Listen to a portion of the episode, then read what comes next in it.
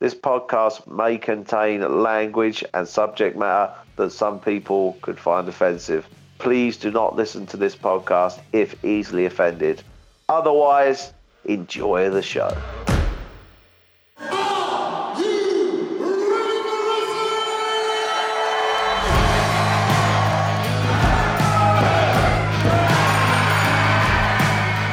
Hello and welcome to the Falling Starr Wrestling Podcast. In the show today, I'll be running down all of the matches, promos, and results from the most recent event from Falling Starr Wrestling.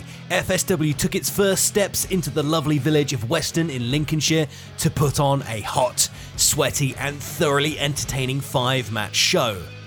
How's it going, everyone? My name is Patrick Vincent Crown, aka P V C. I will be your host for the show today. I'll be joined by Jimmy Starr in the front end of the podcast, but unfortunately, due to technical issues on his end, he couldn't continue onwards, so from the end of match two, it's all me. I hope that's all right with you. F S W Summer Bash starts on Saturday, July first, which is tomorrow if you're listening at the time of release, and that takes place in Outwell. If you can't make that one or you're listening to this show after Outwell, well, there are plenty more chances to catch us for some live wrestling action.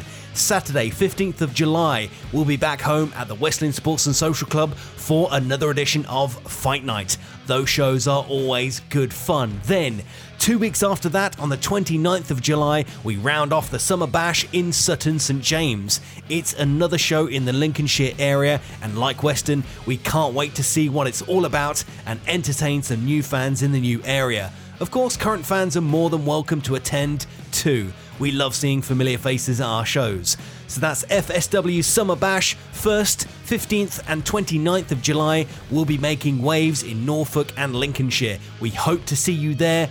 All the information can be found on our social media pages. It's at Falling Starr Wrestling on Facebook and Instagram. But for now, though, we've got the show from Weston to talk about, so sit back, relax, grab yourself a drink and a nibble, slip into something comfortable, and listen as we chat about F S W in Weston. Falling Starr Wrestling made their debut in Weston, which is in Lincolnshire. We had a red-hot evening's worth of action, and it was also probably the hottest I've ever been inside of a wrestling ring. Myself and Jimmy, we're here today to talk, review, and just look back on our show at Weston. Jimmy's on the line right about now. Hey Jimmy, how's it going? Hope you're well. And how do you feel about last Saturday's event in Weston, mate? Yes, I mean, it took a little bit of time to, to get going. Obviously, we had to postpone it from a couple of weeks before, earlier on in, in the month. Uh, due to some licensing issues, the hall persevered, F S W persevered, and we managed to put the show on. And I think it was a great success. I mean, the place was packed out. The crowd were pretty raucous. They seemed to enjoy it. We've had some amazing feedback from the people who watched the show. I think we've made some new fans. Some people from other local venues in Lincolnshire were also there, and they desperately want us at their venues too. So I think we We made a very good impression, which is fantastic. I think we put on a very solid show, and you're right, it was very hot. It was really ridiculously hot. Not only was it hot, I think it was actually hotter in the dressing room than it was in the ring. That dressing room was just unbearable. It was like being in a furnace. It was ridiculous. There wasn't one person in there who wasn't soaked to their underwear with sweat. But we're professionals, we're hardcore, we're wrestlers, we're Falling Starr Wrestling. If it was twice as hot than that, we would have still put on a show and one hell of a show. So fair play to the boys for sticking out the heat, especially in the dressing room. And fair play to the crowd as well. They didn't wane. That heat was unbearable for them too. It must have been sat out there watching the show. It must have been pretty, pretty, pretty hard for them as well. But they sat there, they cheered, they screamed, they roared, they clapped their hands, they stamped their feet, they shouted. And they really helped with the atmosphere. So I'm really pleased with our first show at Weston, the same as Fosdyke. You know, I think they were both equally good shows in quality and worked really well. Really, really, really pleased. Yeah, I completely agree. We loved being there. Great little venue. It was a little bit too hot, but that's not the venue's fault, is it? And if we put on a good show, which I think we did, and if the people of Weston and, of course, the people that run the hall as well, if they're happy with Falling Starr Wrestling and they want us back, we'll be there in a heartbeat because it was just so much fun to play to a new town and go in there and just invade and show what Falling Starr Wrestling can really do, right? Yeah, definitely. Yeah, and that's what we're trying to do at the moment. We want to expand.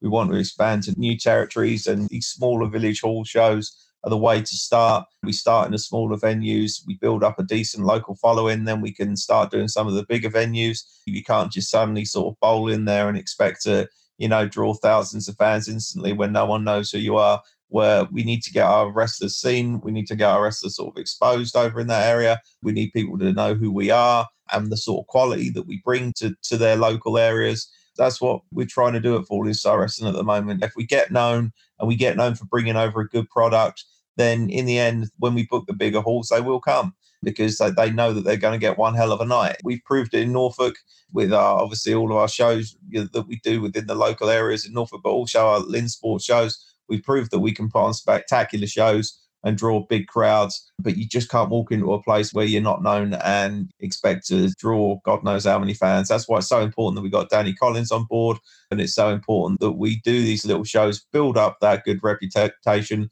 and yeah, just continue to put on a decent quality product. And, you know, I think within the next year or two, we'll be putting on some really big shows over Lincolnshire way and looking to expand even further. Damn straight, Jimmy Starr, the Falling Starr Wrestling expansion has begun, and Weston and Fosdyke are our first sort of stepping stones into the Lincolnshire area. So if you guys are from there, make sure you come out and support Falling Starr Wrestling. But Jimmy, should we jump into reviewing and rating this show from Weston this past weekend? Let's go. Yeah, it's all right. Alrighty, so we opened up our show in Weston with a Danny Boy Collins promo. You mentioned him there, Jimmy. He has become a very good friend to Falling Starr Wrestling and an ambassador for us as well. So Danny comes down to the ring and he addresses the packed out hall in Weston. He says that for the past forty years, Danny has wrestled all over the world for all of the best companies, from the W W Es to the world of sports and everywhere. And Falling Starr Wrestling is the only company that Danny fully endorses and puts his name to, and that was just amazing to hear that. He also said that Falling Starr Wrestling, as you said there, Jimmy, has made headway in Norfolk, and Danny aims to make a massive dent in Lincolnshire. Danny said that if he could, he would love to lace up his boots, but those days are behind him. Now his aim is to take Falling Starr Wrestling to the moon. Danny then tells the audience to let loose and raise the roof for the wrestlers. He finishes off by telling the audience that we do this for the fans. A sort of a typical Danny Boy Collins promo there. He's been doing it at the last couple of shows, and it's always great to see Danny out there. He loves to whip the crowd up, and it's just great to see Danny Boy in, in the ring, and you can see and hear the love on his voice, can't you, for professional wrestling? Oh, definitely. Yeah. I mean, he's been involved in the job now for nearly four decades or for four decades or more. He loves professional wrestling, really does believe in the Falling Starr product. He's not just going out there and saying that because he gets a check for it. He's going out there and saying it because he genuinely believes in the lads. He genuinely believes in myself. He genuinely believes in in in the product, and he's putting his name to it, which is a massive thing and a massive help for us. It's just the least I can do as a thank you to get him out in front of the crowd so he can feel that buzz, so he can feel that energy that's in the room and address the fans that have been, a lot of them have been following him all their lives. And it's a real pleasure to have him on board with Falling Starr Wrestling. And what the fans don't see is not only when he's in the ring, he cuts that promo and whips the crowd up and, and endorses Falling Starr Wrestling, but the bits that the crowd don't see is in that stifling dressing room where everyone was just absolutely sweating their balls off. He could have just got out there and fucked off home, or he could have got out there and stood outside and tried to cool down, but he sat there and he spoke to anyone who wanted to speak to him about advice about his matches, just talking about general day-to-day things, talking about his life, talking about his career. He really wants to impart that knowledge on the lads who, who wrestle for Falling Starr,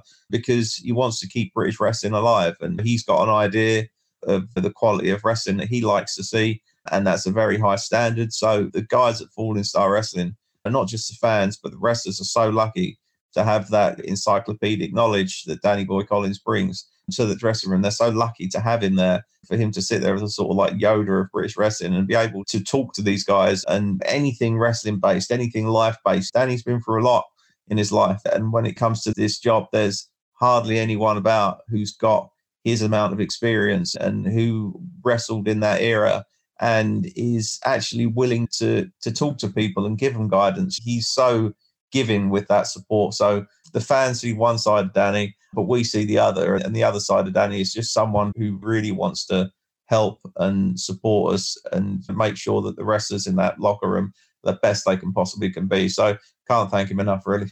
Thank you very much, Danny. It's always great to see you, and the expansion probably is not going to work without the help and endorsement of Danny Boy Collins, so it's always great to see him in the locker room, and you can just see that smile on his face when he's talking to each and every person. Doesn't matter if you've had five minutes in the business, five years or five decades, he will sit there and speak to you about professional wrestling and answer all of your questions, and that is just so vital, and I'm so gutted I didn't have that much of a chance to sit there and chat to Danny about our match and about how sort of Falling Starr Wrestling is sort of progressing and stuff like that. I had other bits and bobs to do, but definitely the next time he's down, I'm going to be chewing Danny Boy's ear off. But uh, Jimmy, should we talk about the matches? Let's go. Yeah, we got five corpus to talk about. So yeah, let's crack on. Alrighty, so we opened up our show in Weston with match number one. This was Tommy Lawrence versus Jack Landers. First to come down to the ring for the opening bout is the playmaker, Tommy Lawrence. Tommy grabs the microphone, which is unusual for Tommy. Tommy says that he is better than Jack Landers because he is the playmaker, Tommy Lawrence. The audience, they know who's coming down next as Jack Landers storms down to the ring to excite and wow the Weston fans. Jack leaps into the ring with authority and the fans shower Landers with a massive ovation. Let's just say Jack is over. The match kicks off after the ref rings the bell. The Weston Village Hall is red hot in more than one way tonight, but the boys in the ring aren't going to let their heat get to them. Tommy takes control early on, wrenching on the arm and the shoulder of Jack, even biting Jack's fingers. Landers leaps up and reverses the hold, but Tommy immediately grabs the ropes to break the hold. Tommy is angered after the audience calls him a chicken. Eventually, the pair lock up again with both guys trying to gain a modicum of momentum. A single leg takes Lawrence down and Jack softens up the leg and inner thigh of Tommy Lawrence. Landers rolls through and takes Lawrence down with a throw, but Tommy doesn't want any more of Landers and grabs the ropes again. Tommy grabs the head, shoots Landers off. The playmaker comes in with a tackle, but Jack then sleeps, leaps, leaps again and nails Tommy Lawrence with a picture-perfect dropkick. Jack then goes up and over with a backflip and spins Tommy around with a snap power slam. That looked awesome. Jack is then thinking about finishing things off, but Tommy wants none of it and gets out of the ring again. Jack then lines up the dive, but Tommy sees it coming with a kick. Tommy then leaps into the ring with a vaulting cutter and Landers is down for the count, but just two. Jack is feeling the pain as Tommy starts systematically working over Jack Landers. The pair then light each other up with chops and Jack's momentum is cut off by Tommy Lawrence and a drop kick. Jack gets the boot up in the corner and with a massive burst of adrenaline hops out of the ring before hopping back in in with a springboard clothesline. Tommy is then taken down to the mat several times and then Jack Landers lands the running shooting star press. Jack is now fully in control. Jack does get ahead of himself a little bit and is caught with a corner Uranagi, then the split-legged moonsault, a falcon arrow as well, but that cannot put Jack Landers away. It was close, but Jack barely kicks out. Tommy tries to finish off Landers, but Jack slips out and crushes Tommy into the mat with his pump handle driver and seals the victory in this opening contest. Now, Jimmy Starr, before I go into my thoughts, I'll throw this one over to you. What did you think to Landers versus Lawrence? I thought it was great. I thought it was a really good opener. And again, you can't get over how hot it was in that venue. And those guys really didn't stop. They gave what I thought was a was a sort of perfect opener. There was definite heel, definite babyface, lots of action. They both looked superb. Physically, they're both specimens, both big, tall, muscular lads. They can do anything. Their skill set is is is pretty much un, unmatched. And go as far as say with Jack Landers, his skill set is pretty much unmatched in this country. It's just when you actually stand next to the guy and realise how big he is. He's about six one, six two. He's jacked, and so is Tommy Lawrence. And they're flying around that wrestling ring like they should, they should be five foot six. They're doing some amazing stuff. But again, the one thing that I think that was maybe eluding Tommy definitely, and not so much Jack, but definitely Tommy was that character work. He was always, ever since he's been involved in Falling Starr Wrestling, his work has always been very good. He's always been very solid. But to me, it was always difficult to know what to do with him because there wasn't too much definition in the character. That's totally changed. His character work has come on leaps and bounds as a heel. He's really good, surprisingly good. He's got a character that you can sort of sink your teeth into. I like the whole playmaker thing. His confidence just seems to have come along so much. So as good as Jack was and as good as Jack always is, I was really sort of surprised at Tommy because, like I say, it's not that I've ever doubted his skill set or doubted his look or anything like that. There was just a little bit missing for me in his character work, but not anymore. He, it's there. All the pieces are together. It's just a case of him him getting in the ring, keep working, keep getting his reps in, keep working people that are the same skill set of him, better than him, worse than him. He's going to learn from every match that he does going forward. He works regularly for other people. He always looks great. And again, that's the sort of thing that promoters want. So hugely impressive.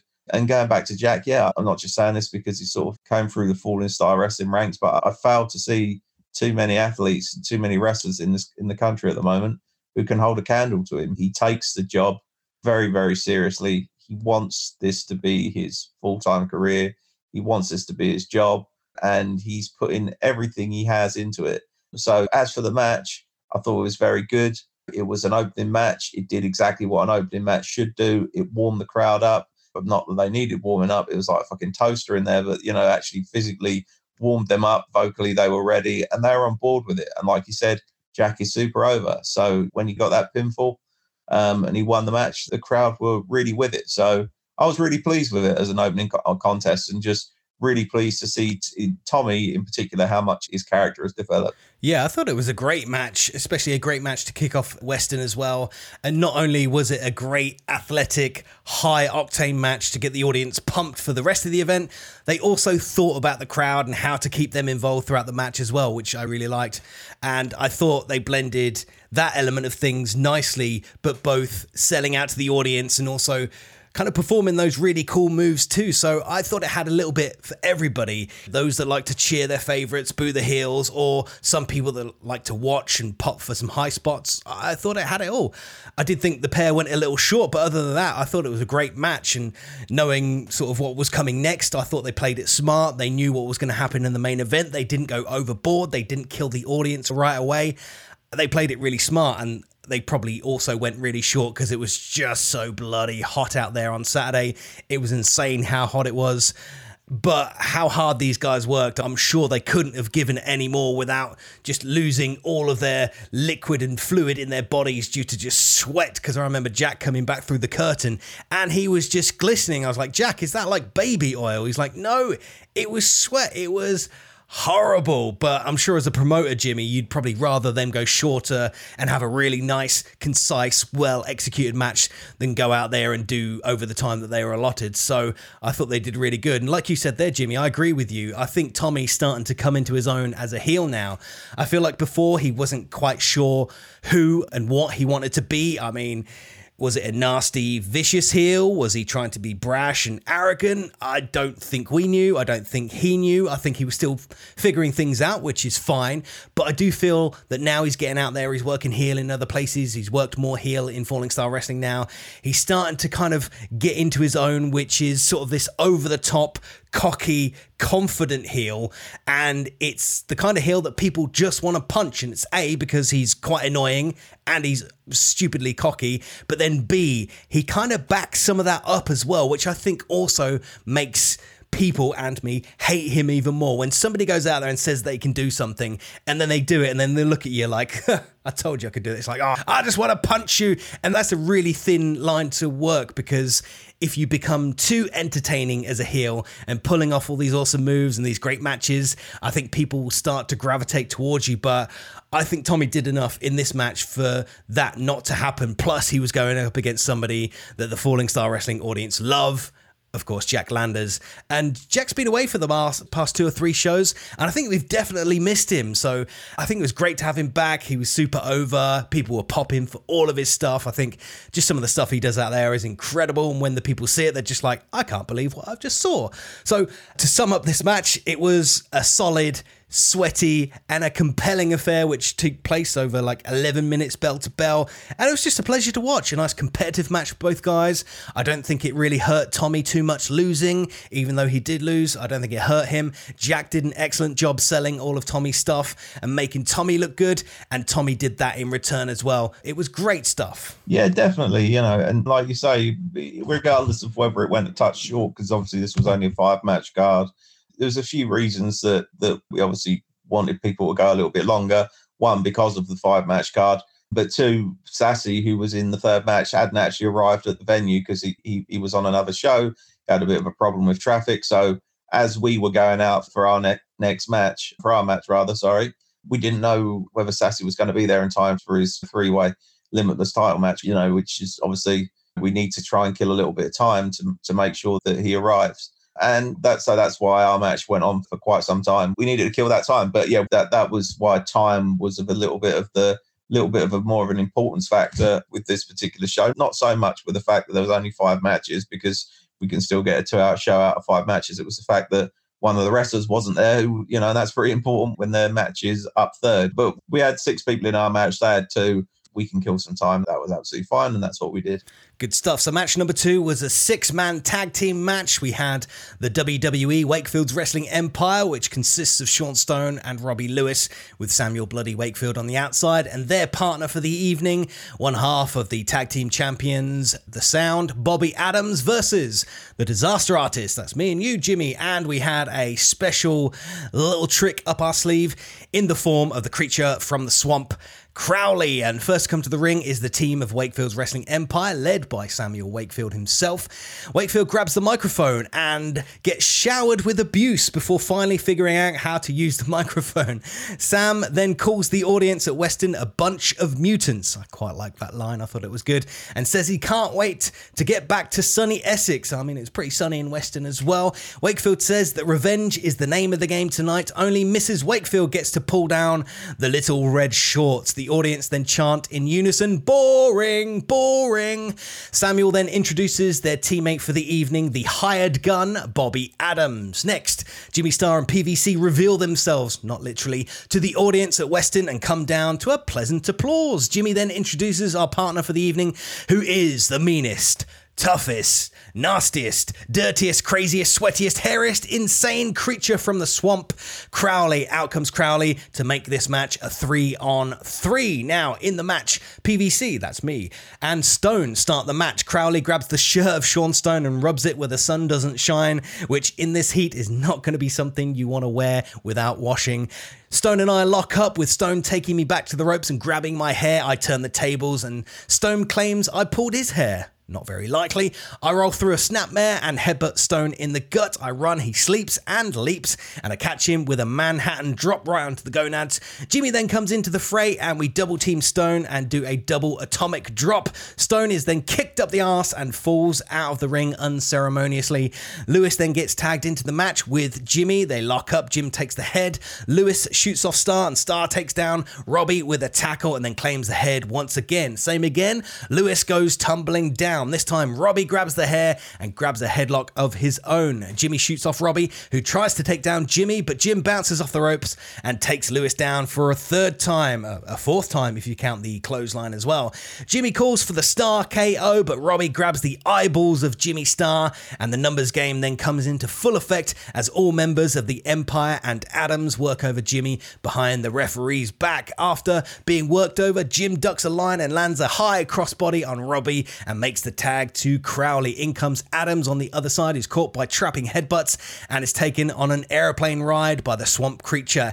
Adams's head is then bounced off the top turnbuckle and Crowley is firing on all cylinders. Wakefield on the outside provides the distraction and Bobby comes in and rakes the eyes of Crowley. Quick and frequent tags are made by the team of the W W E and Adams as Crowley is fading away, trying desperately to get that tag. Crowley is sent into the buckle hard and Lewis comes in for a splash, but Crowley moves out of the way. In comes Adams to cut off Crowley, but he's caught with a spine on the pine. We're building up. The crowd is gagging for it. The hot tag is made. In I come. Line for Stone. Forearm for Lewis. Elbow for Stone. Then a running corner attack. The whip is reversed, but Stone runs into my boot, and then I nail a leaping bulldog. This only gets the two count. Jim and I then send Stone into the corner. Jim lands a forearm. I jump off Jimmy's back with a splash, and Crowley follows up with a devastating cannonball on Stone, who is slumped in the corner. We start to sell out to the crowd. Wakefield then douses Stone Stone in water and manages to get Stone to dump Jimmy out of the ring as Stone turns around. I attempt a side effect, but the combination of water, the sweat, and the heat got the better of us, and Stone just slipped out of my grasp and just fell on the floor. So I guess on instinct and knowing that this was sort of my shotgun, this was my time to shine, I just leapt in the air and drilled Sean Stone with an elbow drop, trying my best to save this little segment. I immediately get up, run into Lewis, who gives me a front slam. Lewis's head then gets kneed off of his face by Crowley. Then in slips Adams with a leg sweep, then the Shining Wizard on the Swamp Beast. Lastly, Jimmy comes in with a star K O on Adams, but Bobby Adams kicks out in the nick of time. We then line up the Burial. That's the Codebreaker German, but I'm pulled out of the ring and bundled to the floor by the W W E. Adams then pushes Jimmy towards Wakefield, who clocks Jimmy on the head with the briefcase, and then Bobby Adams rolls up Jimmy to seal the victory for his team. Now, Jimmy, tell me your thoughts on this match. I'm sad that we lost, but it wasn't a bad match, right? I thought it was pretty good. I mean, we there was... I think the promos at the start were okay. I had to sort of surprise Wakefield before we went out and go, look, can you cut a promo, please? Just kill some time. Sassy's not here yet, so that promo was just sprung on him. Again, for someone who hasn't had a great deal of experience, that's quite a frightening thing to do. So I think he handled the situation quite well.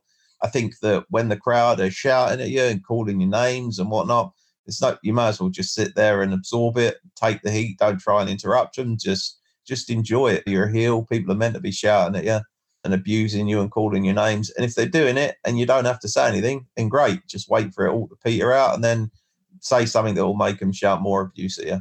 That was cool. We came out. We cut a bit of a promo. I think that went well. Just basically sort of trying to extend time, but trying not to make it too boring or too obvious. That was what we were doing. The actual match itself, I thought, aside from, like you said, your side effect, which was just, I mean, fuck, it, it was wet, it was slippy, it was horrible. That was just one of those things.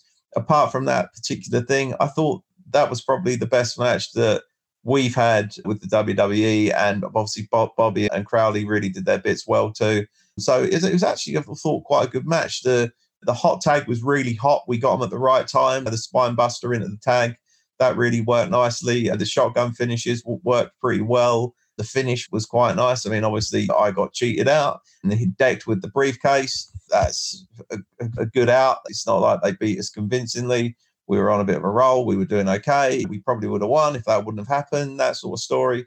So I think just by keeping it simple, basic, you know, shines, heat, shine, and just speeding the pace up when we needed to, I think it was I think it was actually a pretty good match, and it was long, but it needed to be out of necessity. We would have probably cut it about five minutes at the very least if we didn't have to go long. But I don't think it, even though we went long, I don't think it felt like it dragged too much. With Sean, with Robbie, I think they were lots better than they were at the West End. I think it was sort of, like I said, the best connection we've had with them. They seemed to be there for what they needed to be there for. Sean's bumping and feeding was nice. Robbie seemed to be connecting nice and solidly with his strikes and whatnot. The only thing I will say with Robbie, which I said to him backstage, was about his bumps, you know, just to try and when he does take a bumps, like my tackles, my clotheslines, is to try and snap them back a bit. I mean, aside from the aesthetics of it looking better, in the end, you're going to hurt yourself. If I knock you down, the crowd aren't looking for a decent bump. If I give you a clothesline and the bump isn't particularly great and you're not landing particularly well, I still knock you down. So it still gets me over, but after, if you're falling on your hips and your elbows and whiplashing your neck and all that sort of stuff, rather than taking a flat back bump, it's more of a sort of safety thing. So tidying those bumps up is a bit of feedback that I'd give on a sort of technical level. But as a structure of a match, which was necessarily long because of, like I say, waiting for Sassy to turn up and knowing that he was there, I think we sort of filled the time fairly well, made it pretty exciting, but also didn't sort of outshine any anyone with it being the second match. The second matches are normally sort of popcorn filler type matches or whatever, but I don't think we did anything too groundbreaking. But I think what we did, we did well, and it was a good match, and it, it, I think it, it did its job, and had a nice little flow and a nice little finish to it, I think. Yeah, exactly. I had fun. I mean, was the match a five-star classic? Not really, but I don't think you can say it wasn't fun. I mean, you had sort of four of the most hated guys in Falling Starr Wrestling out there trying to do their very best to annoy and wind the crowd up. And then on the other hand, you sort of had three beloved F S W wrestlers who know how to work a crowd. So how was it ever not going to be fun? And as we alluded to, Jack and Tommy went a little bit short, and with a five-match card, we had Wakefield go out there to fill the gap, which I thought he did great, considering you sprung it on him at the last minute as he was literally leaving to go to the ring. You were like, do a promo. I, I love the inclusion of the word mutant. I thought it was great. You don't hear that very often as a kind of an offensive word, but it's not too, it's kind of a P G kind of word, and I think it works. Then, you know, accompanying Wakefield was his boys, with the addition of Bobby Adams, who kind of felt like he belonged in the Empire, but I have been told on strict instructions that Bobby Adams is not a member of the Empire. He was simply a hired goon for the night, and his heart lies only with George Rashwood, so I just had to put it out there as a disclaimer. And then on the opposite side, I thought Crowley looked like he integrated pretty well with us too, so it seemed like nothing was out of place. It didn't seem like they were just kind of put together teams. Like, we all kind of gelled pretty well together, and like last time at West, you mentioned it there, the match wasn't super complicated. We tried to play to everybody's strengths, and that worked out really nicely. And the issues that I felt that we had with our match against the W W E at West Lynn, I thought were pretty much gone this time around, which means we either created a better match or the W W E boys are learning. And I'd like to think it's the latter.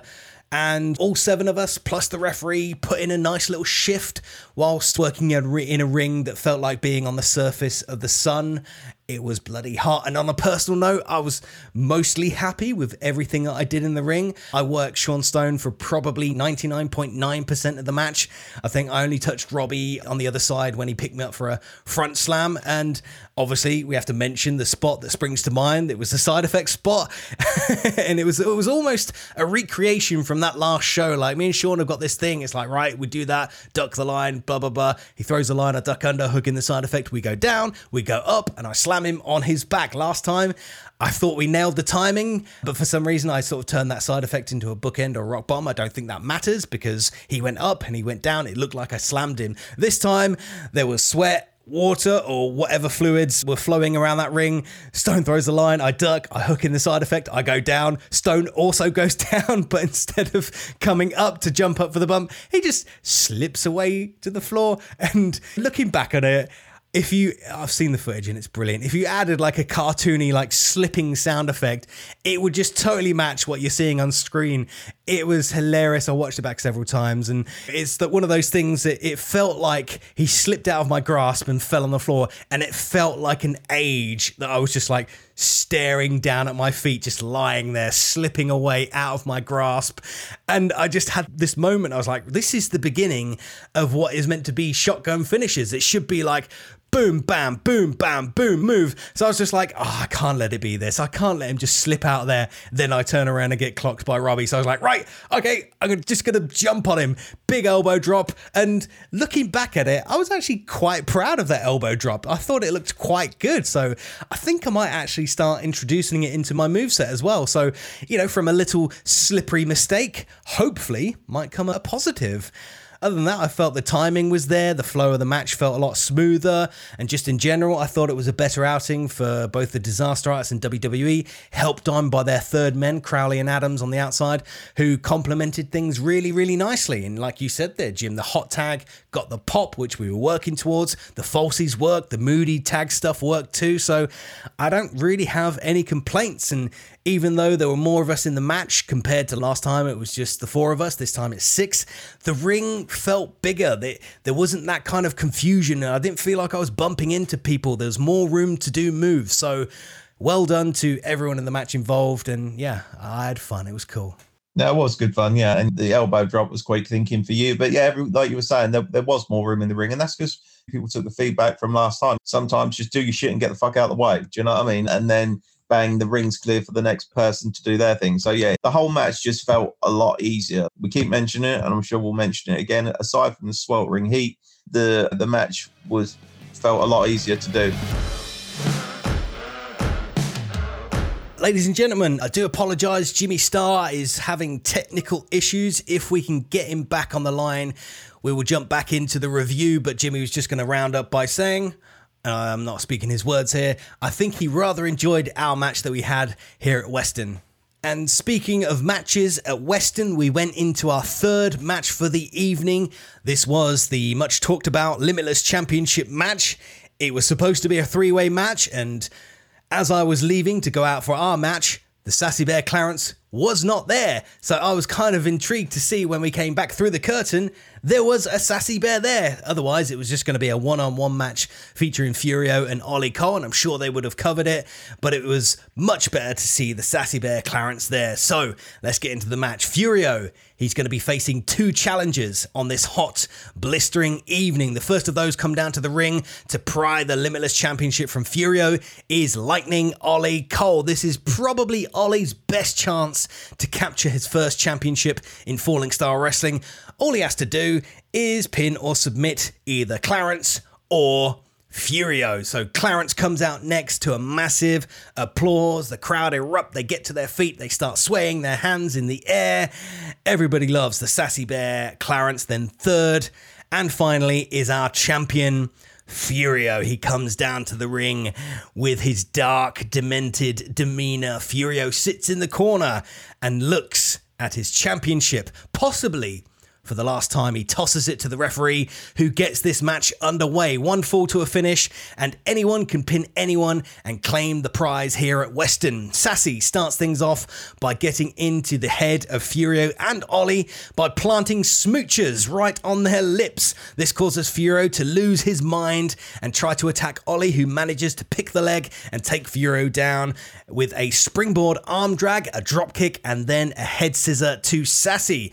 Olly Cole follows up with a few running corner attacks, but on the third time, Sassy evades and comes back with a crushing clothesline to Olly Cole. Furio sends Sassy to the outside with a reverse enziguri, and then Furio starts to pick apart young Olly Cole with chops and strikes, even going low on Olly Cole. But as this is a triple threat match, there is technically no disqualifications in this match. Furio lands Cole on his brain with a brain buster, and Clarence has to break up the fall to save the match. Strangely though, Furio and Cole team up to take on Sassy to try and take the big man down, but the buckle attempt is countered as Sassy performs his springboard double back elbow on both Furio and Olly Cole. Furio inadvertently helps out Sassy by hoisting Cole up onto Clarence's shoulders, who powerbombs Cole through the mat. This gets the two count. Olly then counters the next attempt and hurricanrana Sassy into the six one nine position. Furio strides in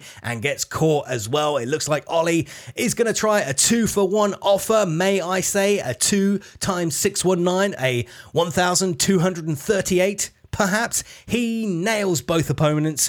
Cole then soars off of the top rope with a frog splash, but it's not enough to put the Sassy Bear away. In close frame, Furio is scuffling around under the ring, trying to grab something to gain an advantage. We can't see what it is, but we certainly know what tricks Furio has up his sleeves, or dare I say it, in his mouth. In the ring, Clarence nails the Sassy slam and goes for the cover, but Furio slides in and spits the mist right into the eyes of the Sassy Bear, blinding him and leaving Olly Cole's corpse for the picking. While Furio gloats, Cole gets to his feet and tries to superkick some life into the undead vampire, but this barely does anything. A flinch at most. Furio just grabs Olly's head and drives it into the mat with a gigantic Impaler D D T and a kick to the head, which finishes off Olly Cole and still your Limitless champion, Furio. Post-match, Furio tries to take advantage of a wounded Olly Cole, but Sassy comes in to make the save and chases the vampire away as Furio tries to grab his belt and leave. Sassy just pops a toe on the belt and looks Furio in the eyes and says, "That belt is coming around the waist of the Sassy Bear." Angered, Furio leaves, and that finishes our first half's action at Weston, and I'll go straight into my thoughts and feelings about this match.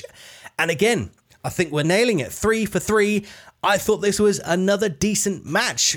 Out of all the matches that we had here tonight, I have to admit, I was a little bit worried about this one, and it's not because we had Olly Cole in there who, while very talented, is still very green. But we mentioned it as this match was booked. It was intended to be a triple threat match, but for most of the day and even up to when I left to go out to the ring for our match, there was not a Sassy Bear in sight. So all things considered, this was a cool little affair, and I think they really pulled it off. Now, if they were given a little bit more time to smooth out a few of the cracks, it could have been even better, but I don't think there was anything really to moan about. Each person has their own character, and in the time that they had, they all got their characters over. Furio, of course, playing his usual dark, moody, but nasty vampiric character, while the Sassy Bear is just gyrating and acting flamboyant as all hell.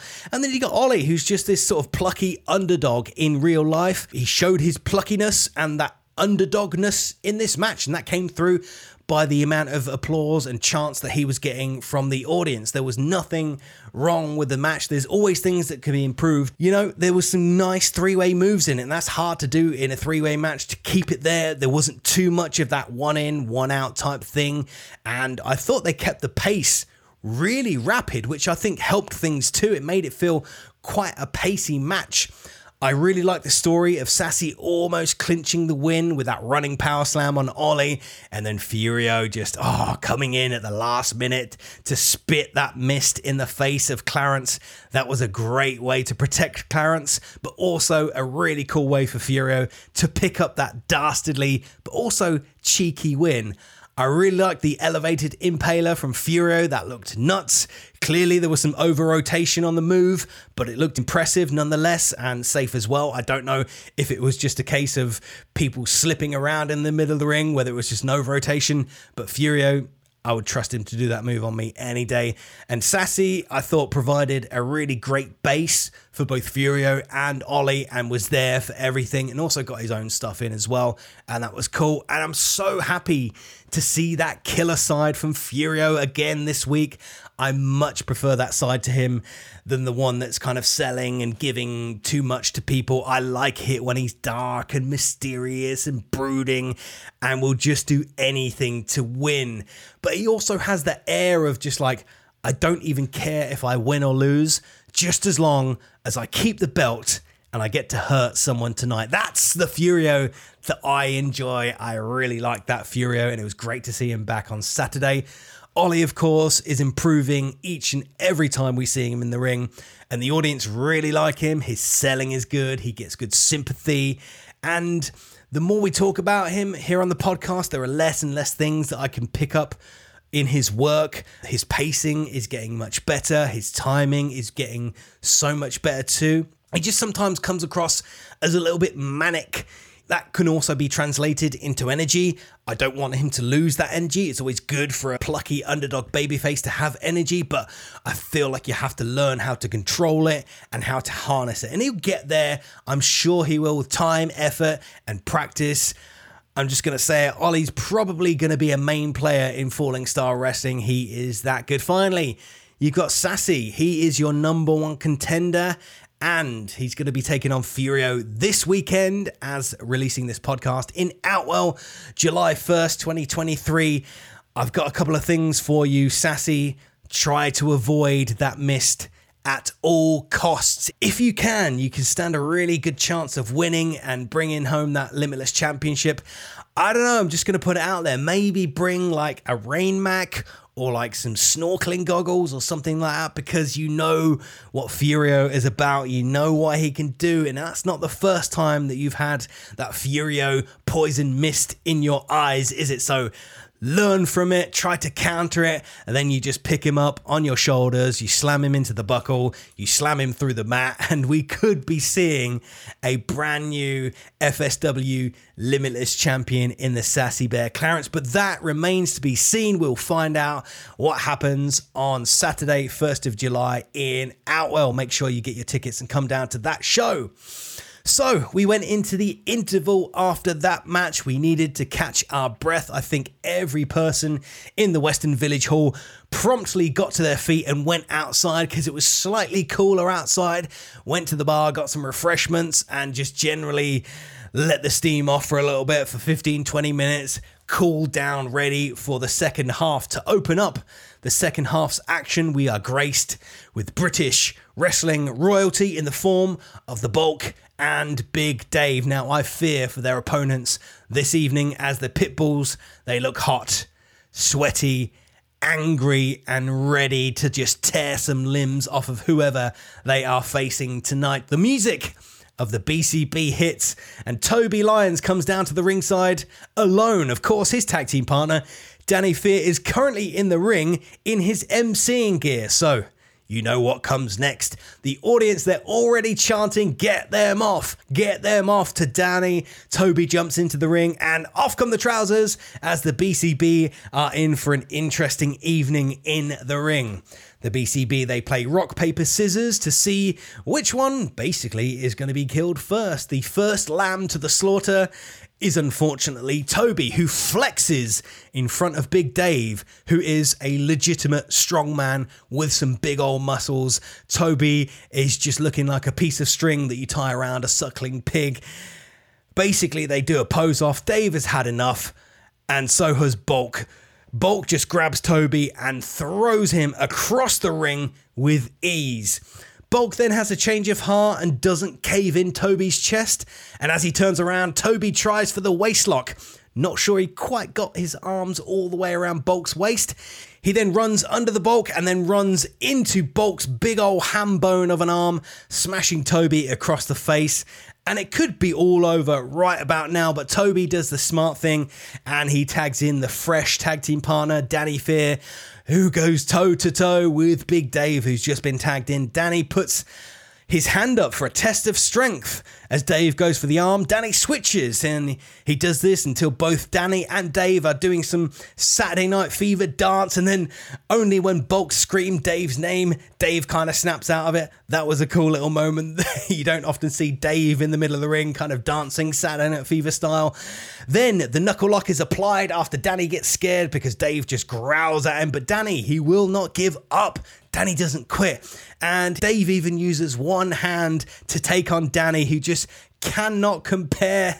Danny is then bundled to the floor and then squeezed into a full Nelson. He uses his butt to evade. He does very well there. Danny goes for the sunset flip, but Dave stands strong as Dave reels back that big fist, trying to punch Danny. Danny moves out of the way and Dave just punches the ground. The B C B then work over Dave's arm, taking turns to jump off the middle rope to perform an axe handle on Dave's arm. This doesn't last long though, as Dave gets back in control pretty quickly. Dave passes Toby's arm to Bulk, who rings the arm over his shoulder repeatedly. He does this again, then on the third time, Toby switches it and then puts Dave's arm over Bulk's shoulder, and Bulk, without looking, grabs Dave's arm and then starts smashing it on his shoulder. This was great, a cool little moment there. Bulk realizes whose arm he's got and then turns to Dave. Toby then tries to mount a comeback on Dave, grabbing that arm and getting Danny in to help him work it over. Several headbutts then take Danny down to the mat. Then the Bulk lights up Danny's chest with a giant chop. I don't know how Danny's heart is still beating right about now. That looked insane. Danny then bounces off of the ropes, tries to gain some momentum, attempts a crossbody on the Bulk, but just bounces off the Bulk's large mass and just falls to the ground, crumbling down. That was a cool little spot there. After taking a bit of a beating, Danny nails a desperation chin breaker. Then he leaps off the middle rope with a couple of more axe handle smashes on Dave, but then Dave catches Danny and looks to demolish him. But Danny evades and gets the tag to his partner, Toby. Toby and Danny then tried to take Dave down with a few kicks and then the tandem bulldog, but as they get ahead of themselves, they start celebrating. Dave just pops up like the Undertaker and takes both Danny and Toby down with stereo clotheslines, flattening the B C B. The B C B are then pushed into the corner. Toby first, then Danny, then Dave, then Bulk. Ouch. Then poor Toby is then squished and slammed with a double choke slam. And then just to finish it all off, the Bulk does a standing splash. The U K Pitbulls pick up the win here in this fourth match at Weston. And there's a few things that you don't kick out of. And one of those is a Bulk standing splash that looked very impressive.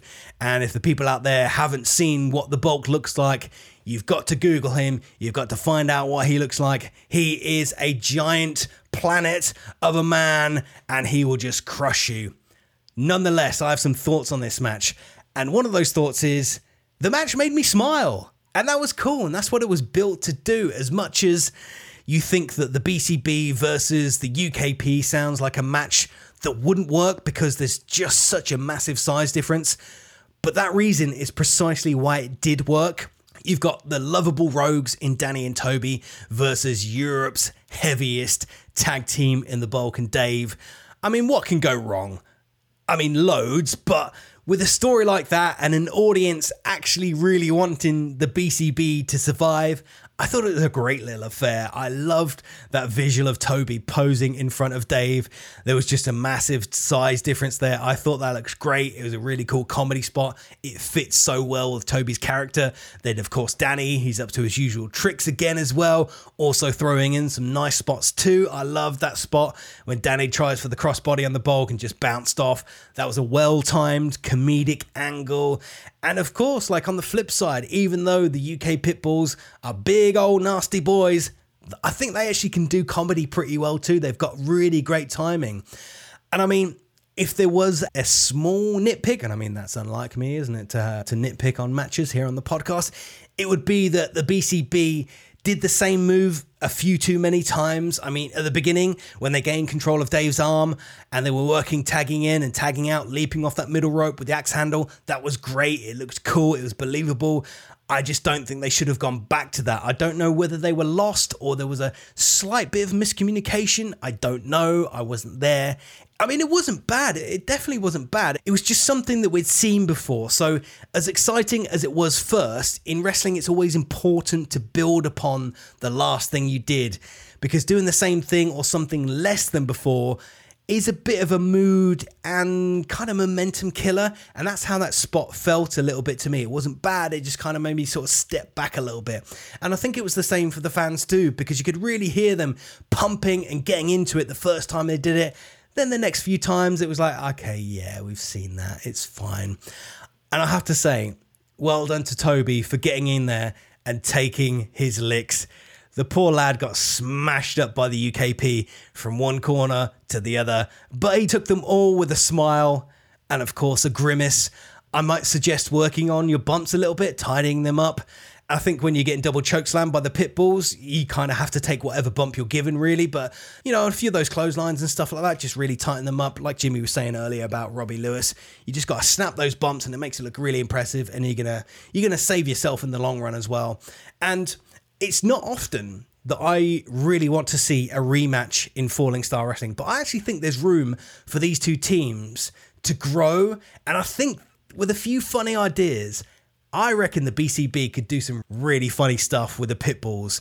Like, Danny, think about how you managed to beat Jimmy that one time. That's something you could go back to, especially at a West Lynn. If you went up against the Pitbulls at a West Lynn, you could go back to that one more time, because when we wrestled you guys that time, when I was injured and we had to get through the tournament, like, people were gagging for us to take shots. So I think if you called back to that again, I think people would go crazy. Also, here's another tip for you, Danny and Toby, of course. Go back and watch an event from Rise. They're a company up north. They do a lot of the hardcore stuff, but they also did this Rumble, and Bulk was a part of it a few years back. And I'll just say, fishing rod and a bucket of chicken, I mean, you could really, really kill, especially in a West Lynn setting. Go back and watch that match. That was a cool spot. And I'm not saying copy, I'm just saying take inspiration from that type of thing. Going back to the match, it was a match for the people in attendance, and I actually think people really enjoyed it. The Pitbulls were really giving to the B C B and actually worked their style, which I think is really good of them, and it made the match even better as well. So all in all, good funny stuff. Not technically the best match, but I thought it worked because everybody knew their roles and they played their roles perfectly. So good stuff, boys. And before I start waffling on more about that match and how cool it was, I think we need to get into the main event of the evening. This was billed a couple weeks beforehand because we had J-Den Scarr win the King of the Ring tournament, which meant he become the number one contender for the Falling Starr Wrestling Championship. And the last time we were at West Lynn, Cali Gray wasn't around and J-Den Scarr was calling out the champion. The champion says, yes, okay, J-Den, me and you, Falling Starr Wrestling Championship, Weston Village Hall, let's do it. So the main event tonight features the recent King of the Ring winner, J-Den Scarr, cashing in his chance against Cali Gray. J-Den Scarr has been undefeatable over the last six months, but tonight, I think he faces his toughest test to date. The Falling Starr Wrestling Champion, the Black Rose, Cali Gray. Scarr comes down to the ring. He looks focused and ready to tear apart our champion, J-Den, of course, a former two-time Falling Starr Wrestling champion, so this belt is not unfamiliar to him. The King, J-Den, tries to get the audience to stand to attention for the King, but they refuse and reply by calling J-Den a Muppet. Next, out comes the champion, Cali Gray. He looks poised and ready to give it all tonight and defend the thing that means the most to him right about now, the Falling Starr Wrestling Championship. After the referee shows what's on offer, that championship belt, and Danny finishes off introducing the combatants for the bout, the match kicks off. The audience at Weston are out in full force for Cali Gray, chanting his name, wishing and willing and wanting him to win. The match starts with the pair locking up and Cali taking Scarr to the corner. J-Den hasn't lost his rag yet. He still looks composed. Cali takes Scarr to the mat, but Scarr showing he's not ready to roll around just yet, so he scuttles to the bottom rope to break the hold. He then takes a quick break on the outside to gain his composure. Scarr, with a less than composed demeanor right about now, nails Cali with a knee strike, then several punches in the corner. Cali returns the favor with chops, lighting up J-Den Scarr. A straight kick takes the champion down, and J-Den works over Cali in the corner once more.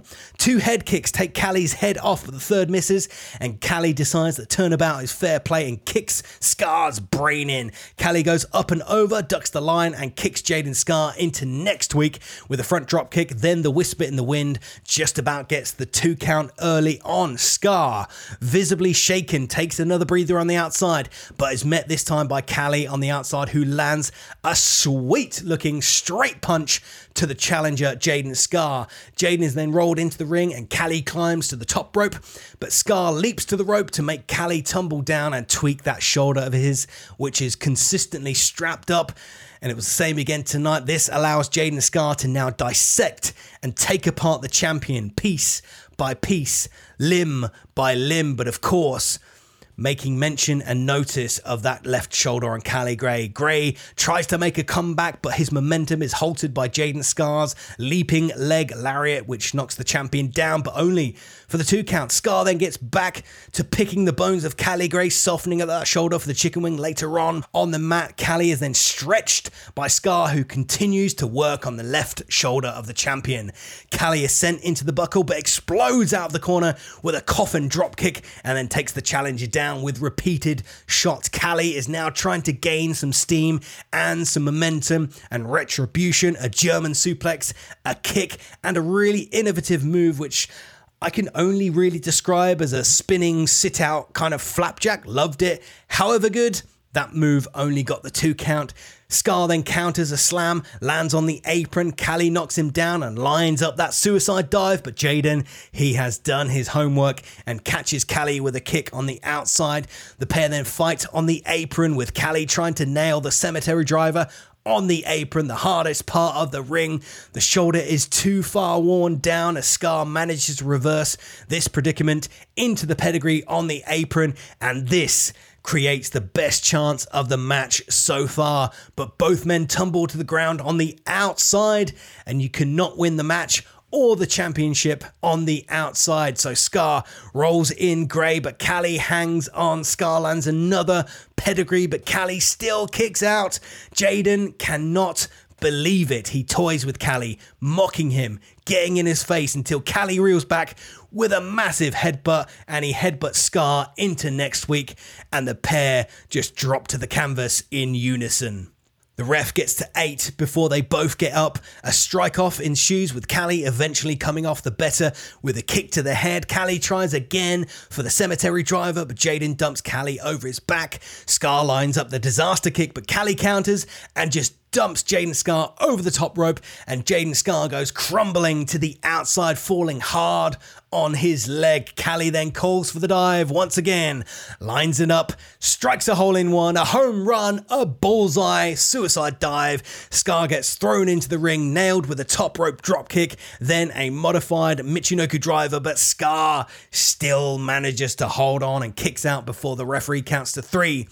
After trying the cemetery driver once again, J-Den gets some wind back and then nails a trio of moves, followed by that disaster kick he was trying earlier. But Cali Gray shows us his grit, his determination, and shows he's not ready to lie down and die just yet either. Really even stuff here at this point. Cali tries to find solace in the corner, but J-Den Scarr meets him in the corner with a knee. But then as J-Den comes steaming in for another one, Cali dashes out of the corner and meets J-Den Scarr with a knee of his own. Then when trying to take advantage, Scarr pulls the referee into harm's way, and Cali inadvertently nails the referee with a running knee and just about takes the ref's head off. Now, Scarr knows exactly what he is doing. He sneaks up behind Cali and tries to lock in that crossface chicken wing, but Cali counters, rolls Scarr up, but the referee is nowhere to be seen. Scarr kicks out, then lines up his boot and aims it directly into the ball region of the champion, crushing Cali's little black roses. Scarr, he then kicks. Scarr then stomps Cali into the ground with a curb stomp. Then the referee crawls over for the cover. J-Den Scarr has just hit Cali Gray with his best move. One, two... Cali kicks out at the last microsecond and the audience erupts with a cheer. J-Den Scarr cannot believe what just happened. He threw everything and the kitchen sink there at Cali Gray. He hit the curb stomp, the kick, he even went low. So now J-Den Scarr heads over to the sound desk to find the prize that is on offer, that Falling Starr Wrestling title, and he grabs the belt and intends on using it to Cali to claim that championship. Out of nowhere, out comes Scarr's former best friend and now bitter rival, Jack Landers, who snatches that belt from Scarr's grasp. Cali then lines up the knee in the corner, a kick to the bollocks to J-Den Scarr, and then he hooks in that cemetery driver to finish off the unstoppable J-Den Scarr, who just got stopped. Cali Gray, still F S W champion. Landers then hops into the ring and hands Cali the belt, and the pair shake hands, and this ends the show. And oh boy.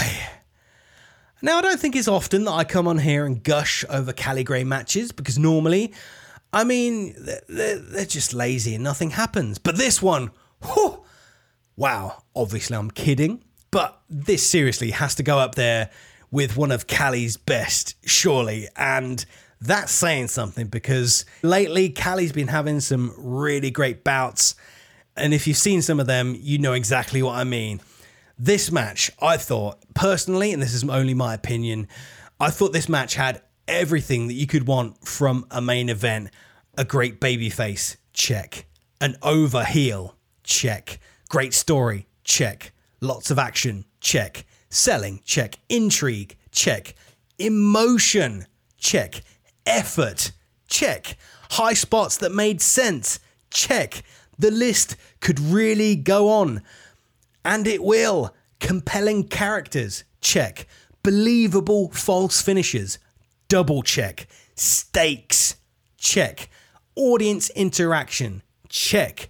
Moves and sequences that I've not seen before, check. Heels doing heel things, check. More story, check. There are more points, but I mean, at this stage, it's just becoming like a YouTube list of things that happen video rather than an actual articulate review of the match at hand. So I'll get into that. So another thing that I loved about this match was the booking leading up to it. It's quite a simple story, but when you really peel back those layers, it just gets even better. So let me explain. J-Den Scarr wins King of the Ring and gets to face Cali. Simple story. But this also mirrors and copies how Cali eventually got to the stage he is at now. Cali, of course, won the King of the Ring, then went on to win the F S W Championship at Linsport.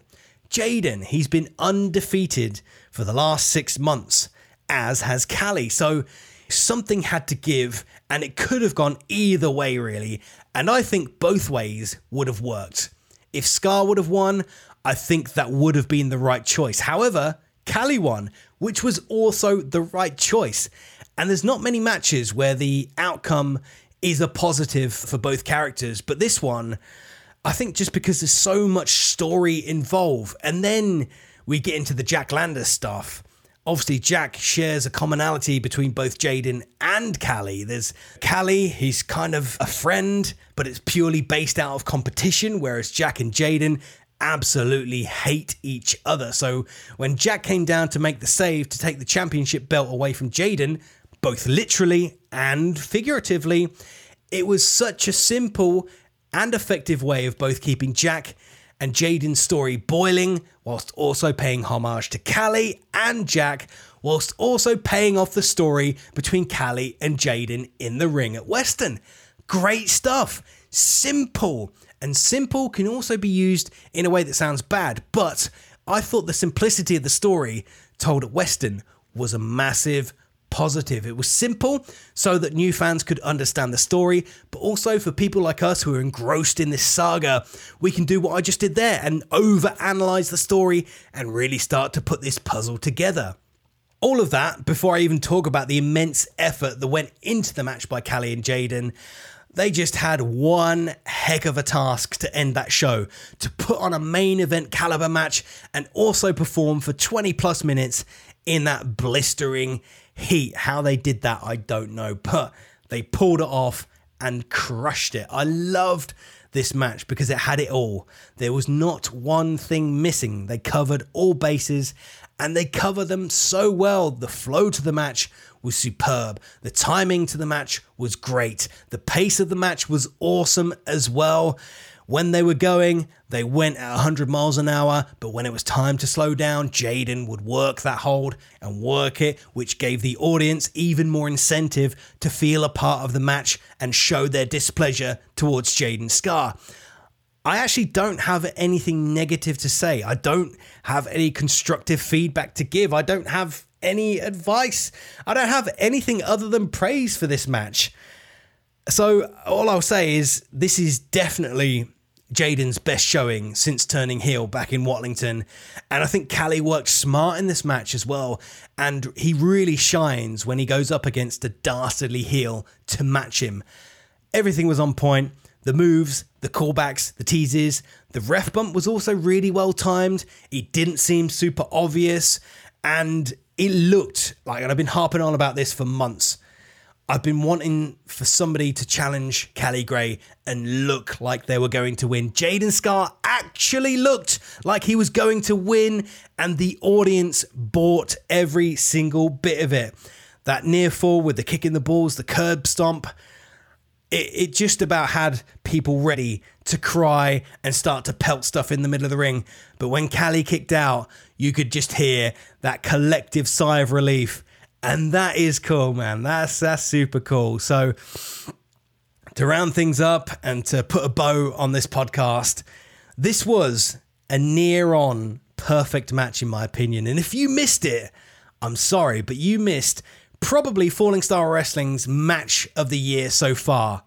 It was superb. Bravo, Cali. Bravo, J-Den. Bravo, Jack. Even though you didn't do much in it, your involvement really helped elevate that match. Bravo, great stuff. And there we have it, another episode in the bag. Thank you for bearing with us today with our technical issues, but we got there in the end. I hope you didn't miss Jimmy too much. I know I did. Did you know that the Falling Starr Wrestling podcast comes to you for free? Like, you pay zero pounds to hear us talk about pro wrestling and bring entertainment your way. That's a great bargain, right? Well, if you feel like you're getting a good deal, why not throw us a bone? You can support the Falling Starr Wrestling podcast by doing one or all of the following things. Find us on your podcast app and hit that follow button to stay up to date with all things Falling Starr Wrestling and never miss another episode. You can also leave us a positive five-star rating. That stuff really helps us grow. And you can like, follow, and support Falling Starr Wrestling on Facebook and Instagram. Find us there at Falling Starr Wrestling. Tell them your boy P V C sent you. Also, you can follow me too if you like, at P V C Pro Wrestler. Don't forget about Falling Starr Wrestling Summer Bash this July. We're putting on shows in Outwell, West Lynne, and Sutton Saint James. So if you live in or near one of those towns, please take some time out of your busy schedule to watch a bit of British pro wrestling. The Summer Bash starts in Outwell on the first of July, then two weeks later we're in West Lynne, and then capping things off we're making our debut in Sutton Saint James. It's the first time there, so make it a special night. All shows are family friendly and a fantastic evening's entertainment. Cool. That's just about it from me. I'll see you in Outwell. If not, I'll see you at West Lynne. If not, I'll see you at Sutton Saint James, right? Right? Well, if not, we'll catch you next time for another edition of the Falling Starr Wrestling Podcast. Catch you later.